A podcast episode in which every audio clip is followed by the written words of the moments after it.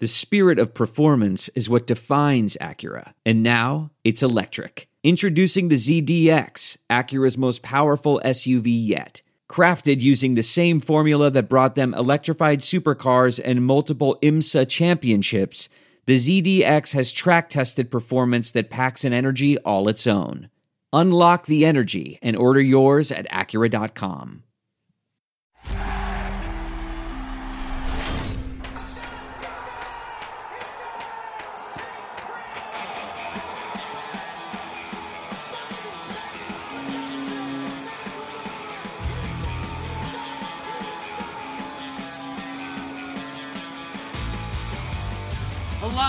everyone. You are listening to the latest Flyers Talk podcast presented by Great Railing. I am Jordan Hall, and as always, I am joined by the dynamic Joe Fordyce, our Flyers pre and post game live producer. Joe, we are now in July, and we know how busy of a month that is for the Flyers in the NHL. There's the expansion draft, there's the entry draft, and of course, free agency also kicks off at the tail end of the month. So we figure we're going to talk a little expansion draft. Seattle Kraken, of course, will be getting a player from every team aside from the Vegas Golden Knights. And Joe, their head coach is going to be very familiar with the Philadelphia Flyers. Dave Hakstol, the new head coach of the Kraken, will have a pretty good read on a lot of guys that could be available, given he coached here for parts of four seasons. So we're going to look at the blue line, Joe.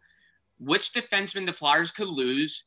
Who might be the most appealing to Seattle? And what would be the biggest loss for the Flyers? It's looking like the four defensemen that could be exposed for the Flyers will be Samuel Morin, Justin Braun, Shane Gostisbehere, and Robert Hägg. If the Flyers protect seven forwards, 3D, we're thinking the protected defensemen will be Philip Myers, Travis Sanheim, and Ivan Provorov. Of course, we will not know that until later this month. But let's assume those four, Justin Braun, Shane Gostisbehere, Robert Hägg, and Samuel Morin, will be exposed Joe, in your mind, let's start with most appealing. Which of those four is most appealing to the Kraken in your mind? Um, so Jordan, my answer for the, for both of these is going to be the same. So I'm going to say Shane Gostisbehere, and and here's why. Um, if you look at the Flyers since Shane Gostisbehere came up, it's hard to find a time where their offense was really clicking and their power play was really clicking when Shane Gostisbehere wasn't in the middle of it. And the new head coach, Dave Hakstol, was behind the bench when Shane came up to the NHL and he saw what he did that season um, and just kind of revolutionized the whole offense. And, and, you know, in this league, I think a team like Seattle is going to be looking for somebody that drives offense, and Shane Gostisbehere drives offense. You can find your defensive defenseman somewhere else, and in terms of those other three guys, you have Robert Hägg, who's more of a stay-at-home guy. You have Justin Braun, who's, you know, probably in the twilight of his career, and Samuel Moran. Uh, oh, Morin. Samuel yeah. Morin has obviously had a serious injury problems during his career, yep. and you know, ultimately is not reliable in terms of health-wise and experience-wise. Um, so to me, Shane Gostisbehere, both experience um, now he's had some health problems too, but not you know nearly in the neighborhood of of a guy like Samuel Moran. Um, but Shane Gostisbehere drives offense, and you know what the identity of that player is. And I think when you're an expansion team, you're looking for players that you know exactly what they're bringing to the table. It's almost like puzzle pieces, building a team from scratch. You know, okay, this guy gives me this and that guy gives me that. When you pick a Shane Goss Gostisbehere, you know exactly what that guy's bringing to you, and he drives offense and quarterbacks a power play. And I, I mean, to me, that's the best fit for Seattle if we're talking about those guys to be plucked from the Flyers. This is it. We've got an Amex Platinum Pro on our hands, ladies and gentlemen. We haven't seen anyone relax like this before in the Centurion Lounge.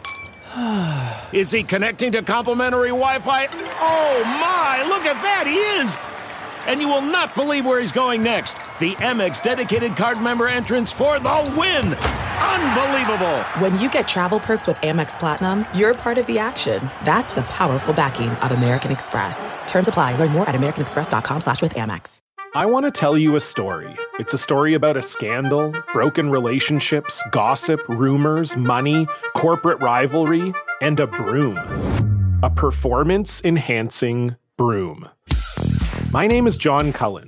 I'm a comedian, podcaster, and for 20 years, I was a semi professional curler. And I want to tell you the story about how a single broom almost imploded the 500 year old sport of curling. We felt like we were bringing a knife to a gunfight. It's the story of a superstar and his fall from grace. Well, I was being dragged through the mud. It's the story of two brother entrepreneurs with a dream. I said, that's great news. It's a story of intrigue. I still don't understand why we want to keep his name secret.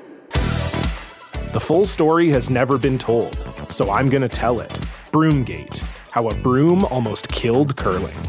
It was a year I'd like to forget. To listen to Broomgate, search for Broomgate in your favorite podcast app. That's all one word Broomgate. I agree. From a Kraken standpoint, I think Shane Gostisbehere is going to be really appealing. I think he's the most appealing among that four, Joe. Like you said, when you think about it with Dave Hakstol, he did not coach Justin Braun. So again, you know, Dave Hakstol's not making the pick, but you have to think he's going to influence decisions, of course, with Ron Francis as GM. And you have to think, given he was in Philadelphia for parts of four seasons, Ron Francis is really going to tap into Dave Hakstol's opinion there, really get his insight on these guys, given he is the head coach and knows these Flyers well. But he did not coach Justin Braun at all. Um, Samuel Morin, he did not have for for many games, period, because of injuries. And uh, so I really think it could come down between Shane Gostisbehere and Robert Hagg if they were going to take a defenseman. Um, in terms of most appealing, I think it's Shane Gostisbehere for many reasons. He had his career year under Dave Hakstol, 65 points. He had his breakout rookie season under Dave Hakstol. And like you said, Joe, uh, 28 years old and a puck moving, offensive minded guy that you could really plug in as your number one power play quarterback. Seattle could take him and say, hey, quarterback our top unit power play. And you're going to get a guy with experience doing that. It's not a guy with upside. It's not a guy maybe towards uh, the, the, later years in his career. He's only 28. Uh, he, he still has the mobility. He's healthy, as we know. He's gone through the knee procedures. He was very healthy this season, looked good, played well, um, looked probably the best he's looked offensively since his career 65 point season in 2017 18. And to boot, Hakstol really got the most out of him and gave him the most freedom. He he Shane Gostisbehere admitted that after the 2018-19 season when he had Scott Gordon as head coach and Hack was fired that year. He had different defensive coaches and Rick Wilson and Gord Murphy. And he and we asked him which which coach kind of gave you the most freedom to be you. And he said it was under Dave Hakstol. Dave Hakstol was the one that allowed him to kind of open the reins up a little bit, loosen the reins, and let Shane Gostisbehere be Shane Gostisbehere. So I think Dave Hakstol will have a really good read on Shane Gostisbehere, and I think that's probably the most appealing guy to the Kraken. To boot, also, he's under contract the next two seasons, so you would get him under contract at a reasonable cap hit, 4.5 million. It's not terrible, and it's a guy that's uh, you know still can do plenty of things offensively and can really help you in that regard. And I think too, Jordan, if you take a look at this past season, every time I felt like we were talking about is this the point when the Flyers were going to turn the corner? I felt like it was always uh, when Shane Gostisbehere was driving their offense and their power play, and that was looking good. Of course, the amount of goals they gave up on the other side yeah. was kind of nullifying all of that progress they were making on offense. But I felt like the tipping point with the Flyers when they were near looking like the team that we kind of expected them to be was always when Shane Gostisbehere was at the top of his game. And I think if he's chosen by Seattle and told you are the top power play quarterback, that's going to give him confidence. And of course, I've said this on the this podcast many times before. I don't know if I've ever seen an athlete in sports affected by confidence as much as this player is affected by confidence. When he's not confident, he's almost a total liability on the ice. And when he's confident, on any given night, he could be your best player. Truly, confidence drives Shane Gostisbehere. He has even admitted that. He said when he's a confident player, um, he believes he's a unique defenseman and uh, that he does things that other guys can't do. He he is driven by confidence, and when you're a mobile guy like him that needs to push the envelope offensively, you have to be confident. If you're second second guessing your decision making, like you said, Joe, you will be a major liability. You will hurt your team, not help. And with Shane Gostisbehere, Joe, we've heard a lot about he needs a new he needs new scenery. He needs a fresh start, a new beginning. Um, that stuff gets around throughout the league, and Shane Gostisbehere has heard his name in trade rumors. He's been waived, um, and that's been going on for about two plus years now. So th- that stuff gets around the league, and you would have to think Seattle would be open minded to that. Hey, we could be Shane Gostisbehere's fresh start. Let him come in, be with the coach he's played with, um, a coach he's familiar with, and give him a role uh, that he knows he excels in and, uh, and and can really help. So I think that just makes him, without a doubt, the most appealing to the Kraken. Right, and Jordan, if you look at it too, in this past season, it was evident, and as in previous seasons, but maybe most evident this past season, that Shane Gostisbehere has some leadership qualities, which an expansion team is going to need. Um, this past season, when somebody needed to say something, a lot of times it was Shane Gostisbehere. Now that wasn't always a great thing. There was the one game, if you remember, and I'm forgetting, maybe I'm forgetting which game this was, but he came out and he said he flat that we flat out lost our identity. Yeah. Th- those were the exact words he used. Now you can bet that didn't go over great with all the players in the locker room, but he felt like obviously something needed to be said, and he was the guy willing to go up to the podium and say that. And to that point, we hadn't heard someone say something like that. And, um, you know, again, it's to his detriment sometimes, but it also shows leadership and, and more than just leadership, it shows the willingness to be a leader. And I feel like in hockey, teams are always looking for those guys that are willing to be a leader. And I think Shane has shown that both on the ice as well as off the ice. Indeed. Not only are you getting a player that you can think can really help you on the ice, but he's been around now. He's 28 years old. He's played in a big market like Philadelphia. He's kind of seen it all in terms of the good, the bad, and um, and, and the pressure that that comes with playing his position in a market like Philadelphia. So that would make him even more attractive, I think, to the Kraken. And he's experienced playoff disappointments and things yeah. that you know things that you want to say make a player uh, harder and more seasons of a player. He, he's experienced those here in Philadelphia. Flyers Talk is brought to you by Great Railing. Stop into Great Railing for the highest quality and lowest prices on all your railing, decking, and fencing needs. Joe, with this expansion draft coming up on July 21, we just looked at the most appealing player on the back end to the Kraken on the Flyers roster. Who do you think would be the biggest loss for the Flyers on the back end if the Kraken were to take a defenseman?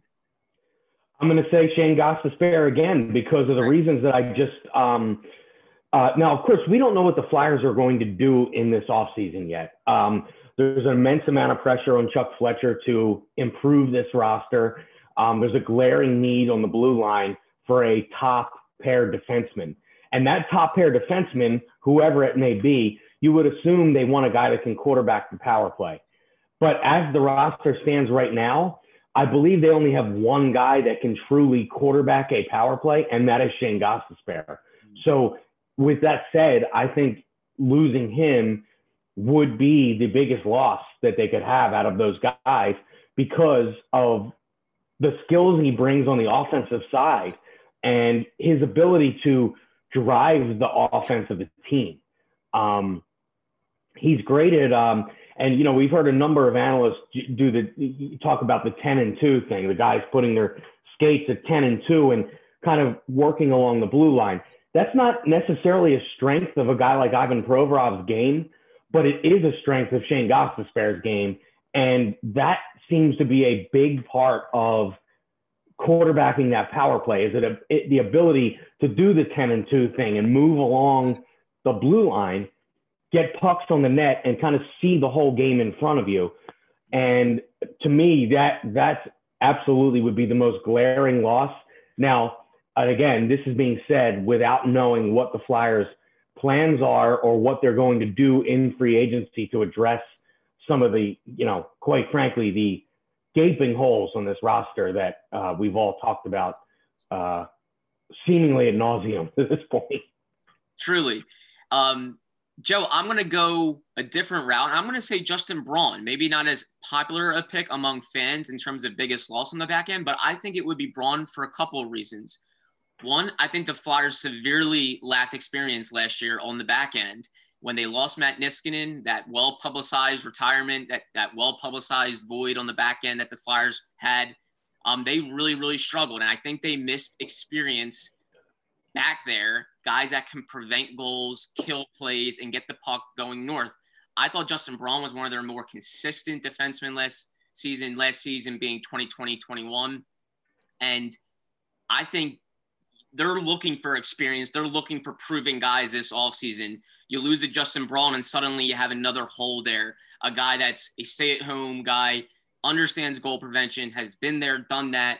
So I'm going to say Justin Braun because I think if they lost Shane Gostisbehere, while it would be a loss and why I, think very highly of his game and his offensive skills, I think there are guys that could step in and fill Shane Gostisbehere's void. I think there's a Cam York that can do that, a guy that has power play quarterback written all over him, a guy that they want in camp pushing for a roster spot next season. So I think there's guys that can step up and be a power play quarterback, can provide the offense that Shane Gostisbehere does. I'm not sure they have a guy, at least right now in house, that can do what Justin Braun does in terms of just being steady back there, killing plays, literally preventing goals, keeping the puck out of the Flyers' net. I think that would be a big loss in my mind, the biggest among the four. And I think also what might make the Flyers be willing to stomach the loss of Shane Gostisbehere would be the cap hit. Uh, his 4.5 million cap hit for next season and the following. That would be a nice little uh, breathing room money wise for the Flyers. So I think Shane Gostisbehere would help in that regard if he was taken by the Kraken. Uh, of course, they would lose his his role and his responsibilities and what he does, but they would have more cap flexibility. Whereas if they took it, if the Kraken take a Braun or a Robert Hagg, uh, they're not going to get as much cap flexibility. So I think Justin Braun would be a much bigger loss. That's just my opinion. Um, because I, th- I think the Flyers really need help back there. They led the most goals in hockey. Uh, they're trying to address that now. If you lose Justin Braun, then suddenly you have more of a hole to fill again. You know what's interesting is as you're talking about Braun, I'm thinking about it. Over the last couple seasons, it seemed like there was the points in the season generally near the beginning where uh, you you heard a lot of like, oh, this guy's done. He can't skate. He can't do this. And then there were points later in the season and even in the playoffs, in the bubble playoffs, where you were like, you know, Justin Braun's really playing well. Yeah. You know what I mean? It was kind of like the opposite of what you would expect from a guy that's an, you know, an aging veteran. You would expect him to start off and fade. It seems like Braun goes the other way. He starts off and then gets better as the season goes, which that in, a, in itself is another very valuable aspect to a team that's trying to establish an identity right off the bat here as an expansion team. Yeah, he really did. Even in his first season, 2019 20, did not have a great start. And I think a lot of people were like, wow, we gave up, you know, draft pick for this guy.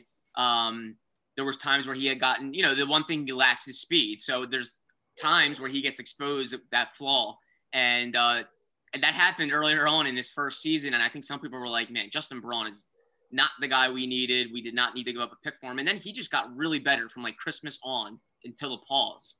And then this season as well, you had so much um, lack of stability on the back end, but that was one guy that was just kind of always there. He played on the top pair with Provorov. He climbed down the pairs. He he was helping kill penalties when they were struggling to really do so. Um, so just a steady guy. Again, if the Flyers lose him, like I'm not acting like he's just this loss that the Flyers cannot make up in whatsoever. Just in terms of their like his responsibilities, his leadership, his um his presence, I think that would be a loss. I just really think it would, um, given that they're really they just had a nightmare time preventing goals last year, and Justin Braun is one guy that really has the experience in in helping do that. So I just think that would be a loss. Whereas I think with Shane Gostisbehere, you have some guys that can maybe step in and fill his shoes.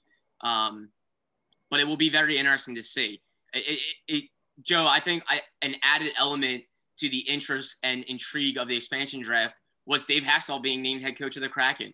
Suddenly, Absolutely. now he's very familiar with this team.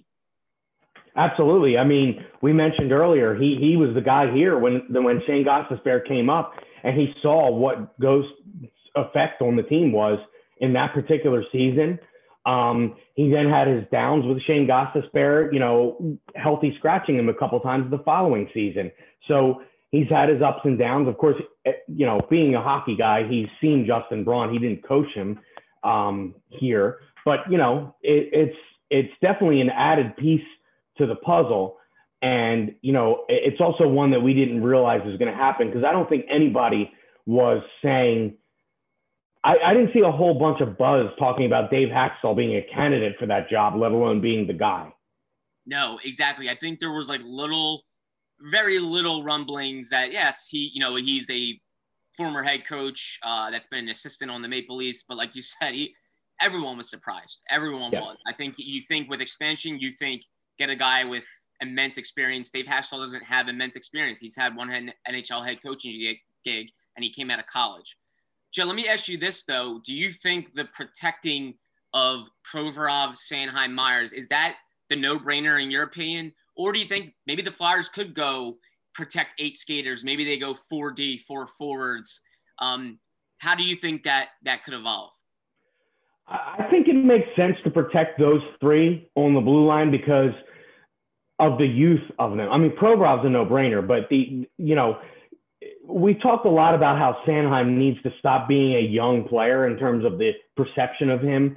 Myers is still a young player though, and that um, you, you can't you can't um, leave that open to give up on a guy too early. And you know, a, a youthful defenseman like that who can skate like Myers, I think would be an attractive guy to a team like Seattle. And I, I just don't think it's time to do that. So I think it makes sense the way we think they're going to go, I think it makes sense to do it that way. I agree. I don't think there's any real reason for the Flyers to go eight skaters and try to protect 4D and four fours.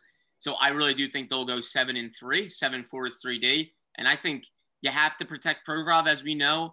And I just don't think he can really give up on Travis Sanheim or Philip Myers. Too much upside, too much size, too much youth there. Um, they're still young guys. Uh, Travis Sanheim, a former first round pick. Philip Myers, with all the potential in the world with his size and mobility.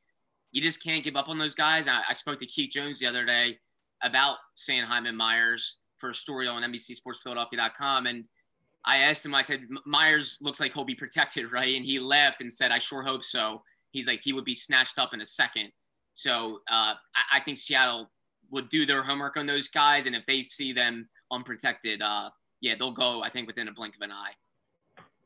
Jordan, before we uh, wrap up here, I just feel like I should mention the the last podcast we did when we talked about free agent targets on the Stanley Cup final team, and you mentioned Blake Coleman.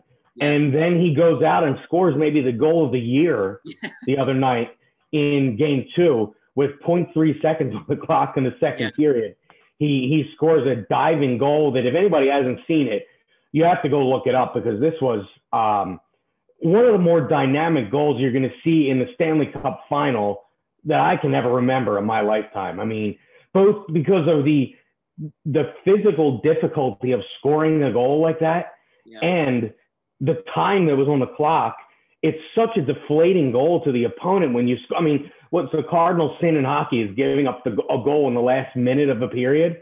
What about the last second of a period? Yeah that, what was it, Joe? With 0.3, I think left. 0.3 seconds. Yeah, 0.3 seconds, and um, it, it, I mean, totally deflating to the Canadiens, And you know, yeah. um, hats off to Luke Richardson for the job he did.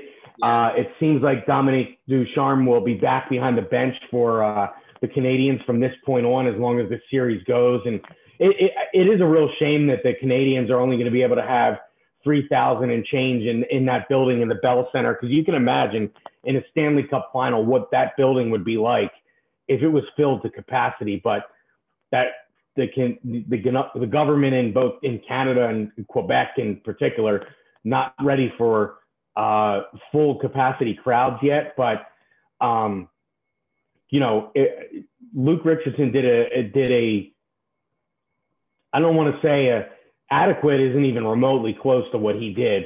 Yeah. Um, filling in because of the COVID situation with their head coach. Did just a, a great job, and we'll see obviously how this series plays out uh, moving forward here with Game Three. Yeah, good for him, Joe, for getting that experience. And also, you really hope and think that he probably boosted his his job status or his um his attractiveness maybe when uh, head coaching jobs become open uh, in years to come. Uh, that that should that, that, what he did with the Canadiens in this in this type of circumstances should only help him.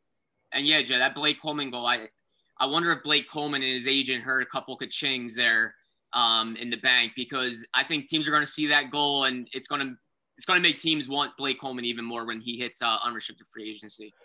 If I'm if I'm if I'm Blake Coleman's agent, I say look at the game, the magnitude of the game, look at the time, and look at the play. Most importantly, that he makes to score this goal and the impact that that goal had on the game. It wasn't like he scored the sixth goal in a six nothing game yeah. and made it look spectacular. It was the most important goal of the game. Yeah. And I think I saw Jon Cooper, the head coach of the Lightning, talking about Blake Coleman being one of the guys that really put the Lightning over the top. Uh, the acquisition at the trade deadline last season um, and how crucial he was to their Stanley Cup title last year. And then obviously right now, he's playing an integral role on a team that's looking like they're very close to winning back-to-back Stanley Cups. Um, just a very good player. And man, the fact that he makes only 1.8 million uh, annually, incredible. It's insane. Yeah. And, and, and as we mentioned in that pod, with the Lightning and all their star power, he Blake Coleman's played up and down that lineup. Of course, we're not entrenched with that team every single day, so I don't know that he hasn't complained about it.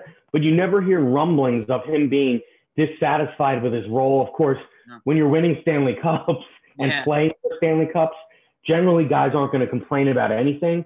Um, but man, he uh, he probably vaulted up a few rungs on the free agent ladder with that play the other night. I think he did. I, I didn't say it last podcast, but he, he just reminds me of like a better Scott Laughton. And I like Scott Laughton a lot. And I think he's had some pretty good seasons over the past couple years. And he did, Blake Coleman just reminds me of like a better Scott Laughton. Um, I just think he would be a great addition. I, I know Joe, you you think he would be a good one as well. Um, a guy that will be out there on the market for sure. Um, but Joe, this has been fun as always. We're going to be talking so much more expansion draft, but this was a fun way to start tapping into it now that July is here and that expansion draft is coming up on the 21st of the month. Uh, we'll have more free agent talk as well, and we'll have NHL draft talk um, as well. But Joe, thank you so much as always. Great chatting with you. Uh, a special thank you to Ben Berry, our podcast producer, and Flyers fans. Thank you as well, as always, for listening to the latest Flyers Talk podcast presented by Great Railing. Wherever you get your podcast, please rate and listen, and we cannot wait to talk to you next time.